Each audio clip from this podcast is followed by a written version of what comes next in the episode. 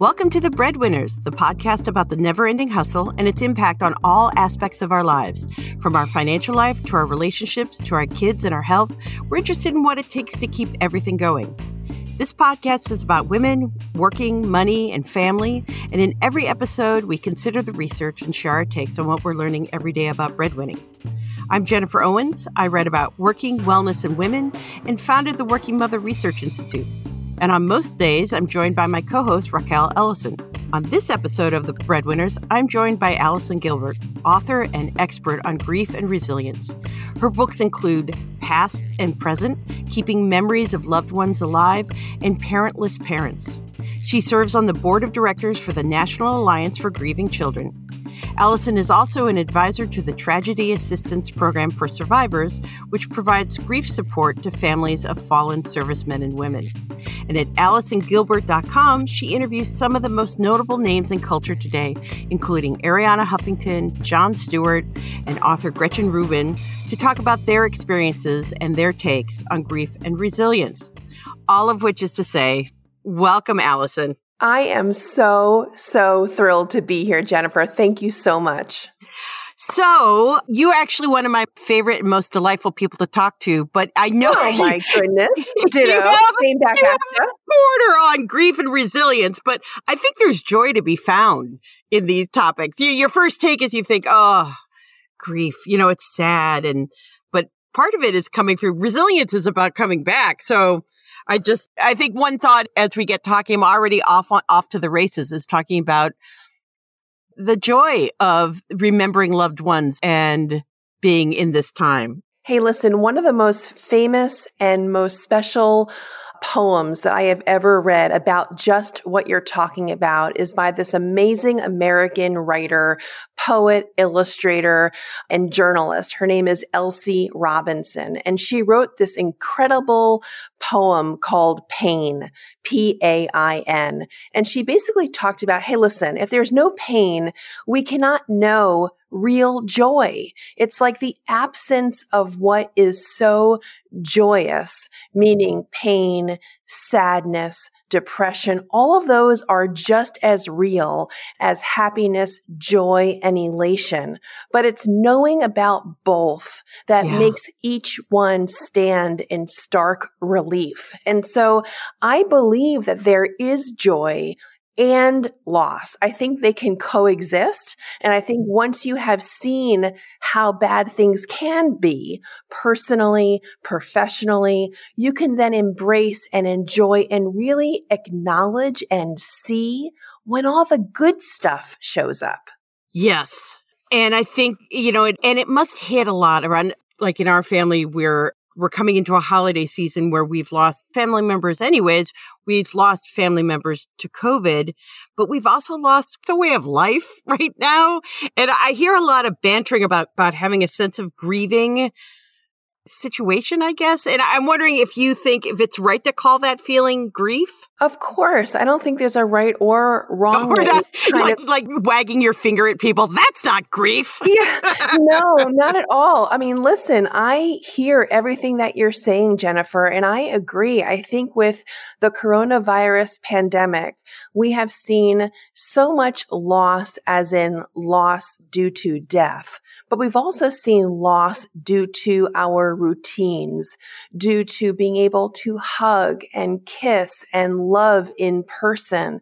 And all those also need to be acknowledged. You are correct. I am with you. I do think there is no wagging of the fingers that just says, you know, loss is loss and only due to death. I do believe we are a nation that is grieving and not just because of the COVID-19 deaths. We are a nation that is learning to cope and manage all sorts of different losses of our daily routines. And I think those are legit. I think that those to be acknowledged. Oh, good. Because I feel it. Having lost close family members.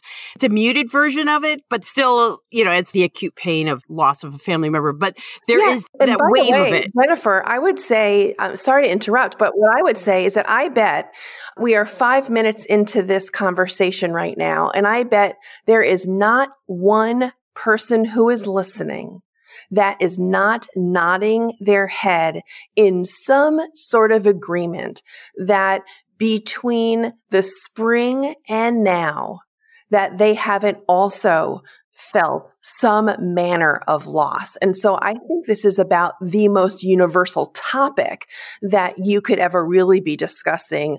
I mean, obviously there's many universal topics, but believe me, I think this is timely. This is urgent. And I think that there is just such an important conversation to be had. And so I applaud you for bringing into the conversation on your podcast this issue, because I think every single person listening, whether it's a loss of their job, whether it's a loss or a downgrade to their role in their company. So they had to take a pay cut. I yeah. think those are also losses. Oh, it's so stressful. And you'll kind of think, well, it's not as bad. You know, like I've known worse or I've known and it, geez Louise. And then it rolls up on you.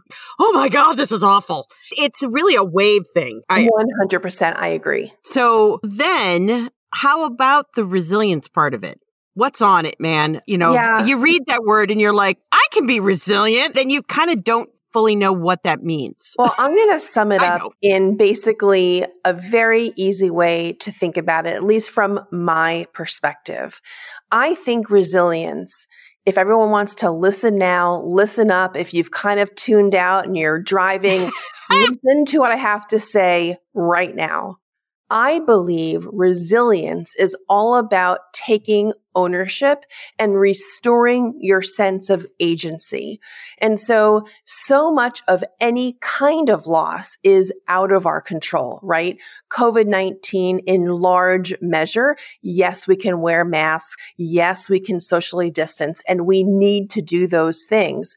But so much of COVID-19 is, of course, out of our control. Yeah. So is job loss, right? That is out of our control. The economy goes up, the economy goes down. So to me, the real key to understanding resilience is what you actually have control over and what you have control over that nobody else has except you is how you respond. Mm. So do you respond by licking your wounds and staying under the covers and woe is me and hoping that somehow the sky opens and you are cherry picked for your next achievement, for your next accomplishment, for your next job? Or do you lick your wounds and you kind of grind it out, go back to your computer, send out those resumes, do what needs to be done to put one foot slowly in front of the other? And that has to do with grief as well and losing your loved ones. And I can explain what I'm talking about in yeah, that. Because I'm a grinded out person. So, and sometimes I think almost to a fault or to a fault, not almost. So tell me that that's okay. well, you know what? Everyone approaches their experiences individually. And even day to day, minute to minute. Maybe you want to lick your wounds and be upset in the morning because maybe mornings are tough for you. But maybe after your coffee, maybe after you have a bagel or a muffin or, you know, a couple of eggs, maybe you're getting kind of that restorative mojo going. And so even to the individual, it's different. And then of course, I think our, you got to give yourself some grace all of these losses that we're talking about are hard. And so it's not that you have to be gung ho, showing your positivity every single waking minute of the day. Give yourself some space to grieve, whatever yeah. it is that you're grieving. And then do something. Take ownership that makes you feel more in control. Maybe for one day that is doing something that's proactive about, let's say, your job search. For me, in these discussions about loss and grief, agency comes from remembering your loved one and taking control of keeping their memory alive. You can't control when someone dies, but you can control how you keep their memory alive. That is the kind of agency that I'm talking about. Yeah, completely. I am a big fan of that my children have heard the same dang stories, but they're always going to hear those stories. I cannot, you know, not tell them about Uncle Sean. Uncle Sean's stories will always be, though they were not going to hear every story. They need to be a little older. oh, we'll talk a little bit though about like the real loss, the loss of a loved one. This is, I mean, it's funny, you know, funny, strange that the loss numbers are so huge with COVID. And we've had one in our family. My mother in law passed away the very early weeks of COVID. I'm so and, sorry, Jennifer. Oh, thank you. And so I, I guess the whole point, it's weird because even within in our family, there's statistics. And yet I think it's like the snapshot of all these families just replicating our experience are having just loss and loss and loss. And then you, uh, I'm rambling a bit, but you have the concentric circles of we've lost a generation of the grandparents of, I think due to loneliness, yeah. you know, how it's rippling out. So we've had three deaths since COVID started.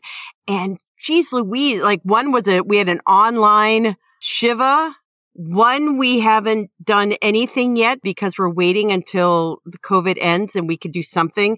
And the other, it Jewish, they had to get going and um, we're not actually quite sure what happened with the traditions are kind of out the window right now. It's like, what is happening? And I feel the loss of the traditions because well, that's the moment of about, gathering. I, yeah. I, you mentioned the virtual memorials, which to yeah. me, there's been a lot of pivoting that I've had to do because yeah. of COVID.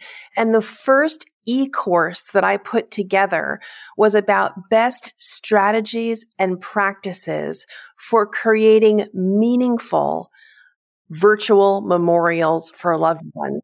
Who would ever have thought that we'd have to say goodbye to our loved ones, you know, with a Zoom? You know, these are traditions that go back to millennia about how we gather in person to support each other and say goodbye to our loved ones in person. So these truly are unprecedented times. So when I put together this e-course on how to plan and organize meaningful virtual memorials. Listen, there are ways to do this we're all on Zoom now. These can be very wonderful techniques for talking, but not very wonderful techniques for deep conversation yes. that feels, you know, really intimate and personal and in a way that kind of elevates your loved one in the way that you think that they deserve, right? Mm-hmm. Somehow they're being deprived this incredibly exactly. emotional and supportive, you know, goodbye. And so this course, for example,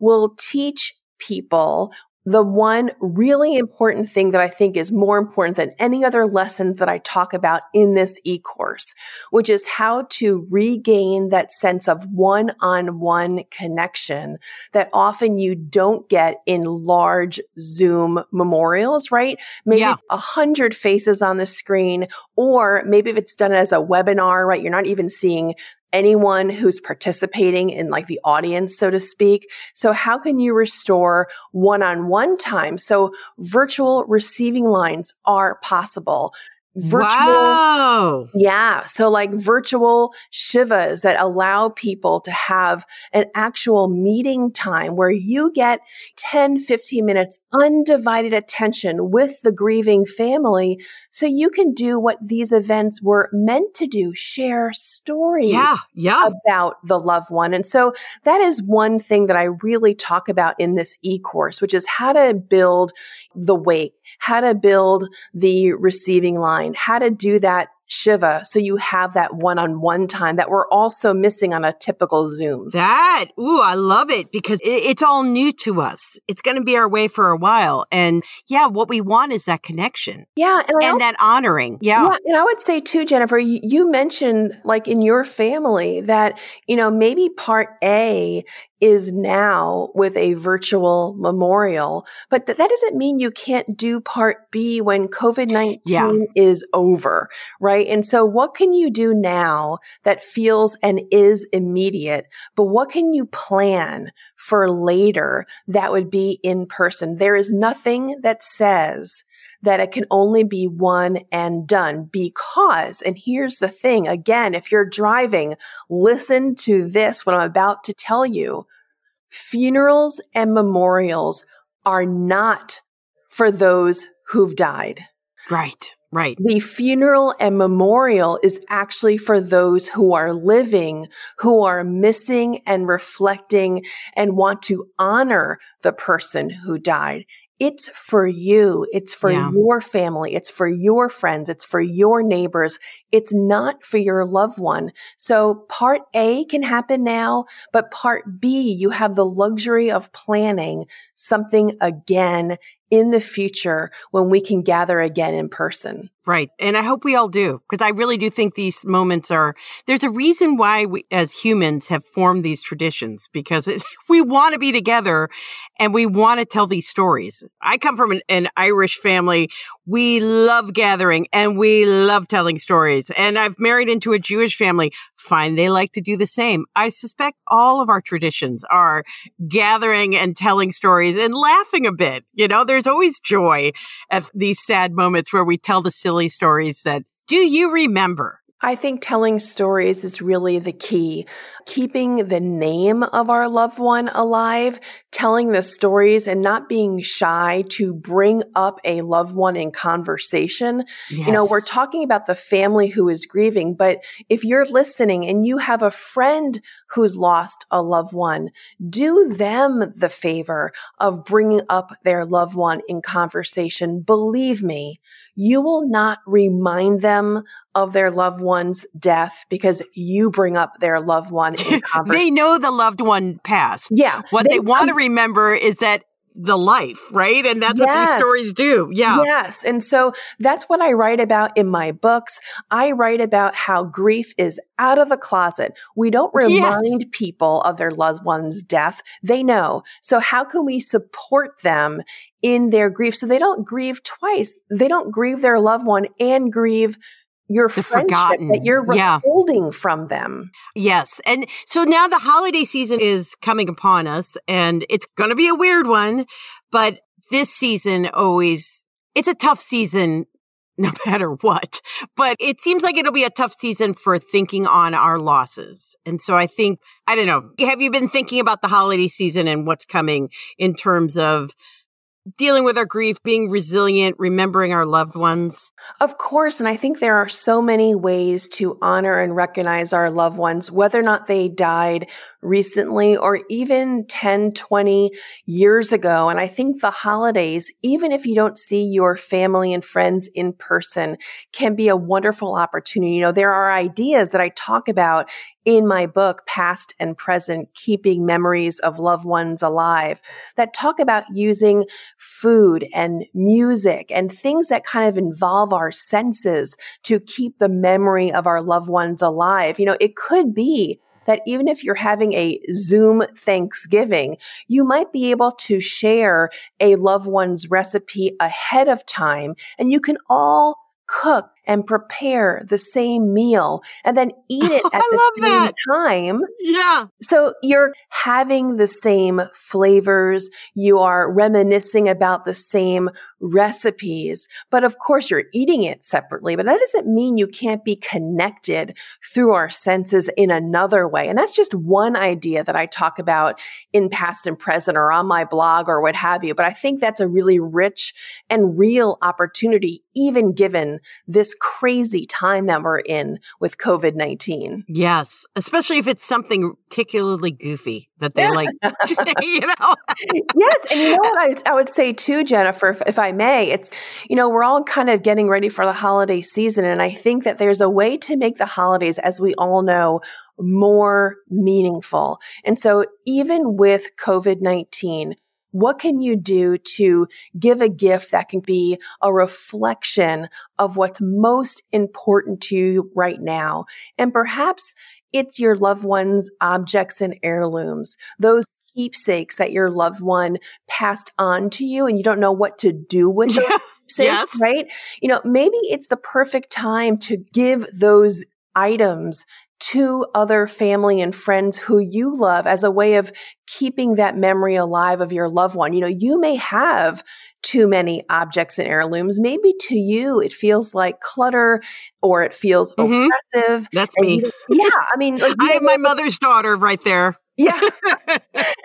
and so what could be clutter to you might be somebody else's gift because when your loved one died, your immediate family got everything, but maybe that old college roommate or maybe that old high school pal or maybe that old coworker, they didn't get anything. And so mm-hmm. that's also what I talk about in my new e-courses about objects and heirlooms too, reimagining where those cherished keepsakes can go, reimagining and giving them new life so you can feel more empowered by them and not debilitated by them. Right. And Unlike in my household, uh, we are the repository of everything one set of my parents do not want, but do not want to toss.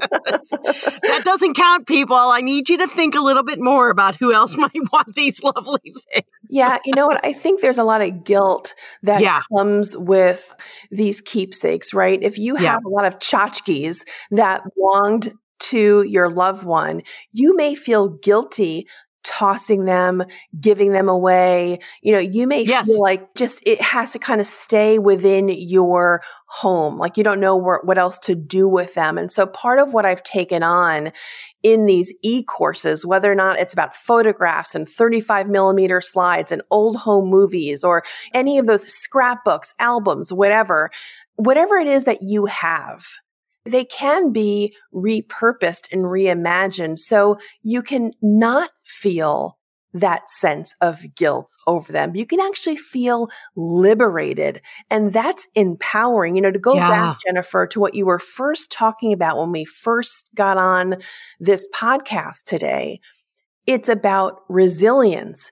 And what I talked about was agency and being proactive and even going through your objects and heirlooms and scrapbooks and photo albums and slides and deciding how to gain pleasure from them, which could mean giving them away or digitizing them. That is taking a step yeah. that makes you feel more resilient. Yep. And that it's even the act of doing that, there's relief and there's joy and there's remembering. Because I know you might go into that project just being so resentful that you have to do this and you don't want to deal with this. And I don't know. I, I think it could be, it's a memory experience, you know, like let's spend a little time thinking about this person as I slowly go through in small bites all the photo albums that. You know what? I'll pass on a secret. Yeah. Pass on a secret to you and your listeners what the grief experts say is that the more we invest in our memories, the more we look back and the more we keep the memories of our loved ones alive, the more we will heal the more we will be able to move forward. And that sounds really counterintuitive. And perhaps some well meaning friends have said, you know what? Stop looking at those photos. Give yeah. away those clothes. You know, it's time. You're stuck in the past. What are you doing? Yeah, yeah, exactly. And in fact, the research shows, and you can email me, email me. I'll send you the studies. uh, I'm serious. The research shows that the more we keep the memory of our loved ones alive, the proof is that the better we do in the long term. And that is a very important point when it comes to resilience. And I mean it. Email me. Yeah. I will send you the information. Well, and so on that note, where can people find information about your courses? Yeah. So AllisonGilbert.com slash courses is where folks can sign up. And I know in your show notes, we're going to yep. offer your listeners a special coupon code. I've just launched these courses, so they're already at a great discount, but we're going to give your listeners an even bigger discount, maybe another $30 off. So, woo! Yeah, woohoo! so AllisonGilbert.com courses. And then my blog and all my information, my contact information is also at AllisonGilbert.com. But I'm also Facebook and Twitter and Instagram, and there's a Gilbert Writer. So a Gilbert Writer are my handle, you know, is my handle for Instagram and Twitter. And you can also find me on Facebook. And I'll hunt her down if you need her. You guys. Yay. Yeah. Okay, good. awesome. well, thank you for joining us on the Breadwinners today. A pleasure. I am honored. What an awesome podcast you are putting together. I just, I'm a huge girl fan. Oh, right back at you, man. and to our listeners, you'll find everything that we talked about today in the show notes. So you can find those courses, you can find those conversations that Allison has done. Meanwhile, you can visit us anytime at breadwinnerspodcast.com to ask a question, share your story, offer some feedback. How are you making it work? We'd love to know. Please remember to subscribe to our podcast and to rate and review it. It really does help us grow. Let us know what you think about the breadwinners and help us tell the stories that mean the most to you. And until next week, keep hustling.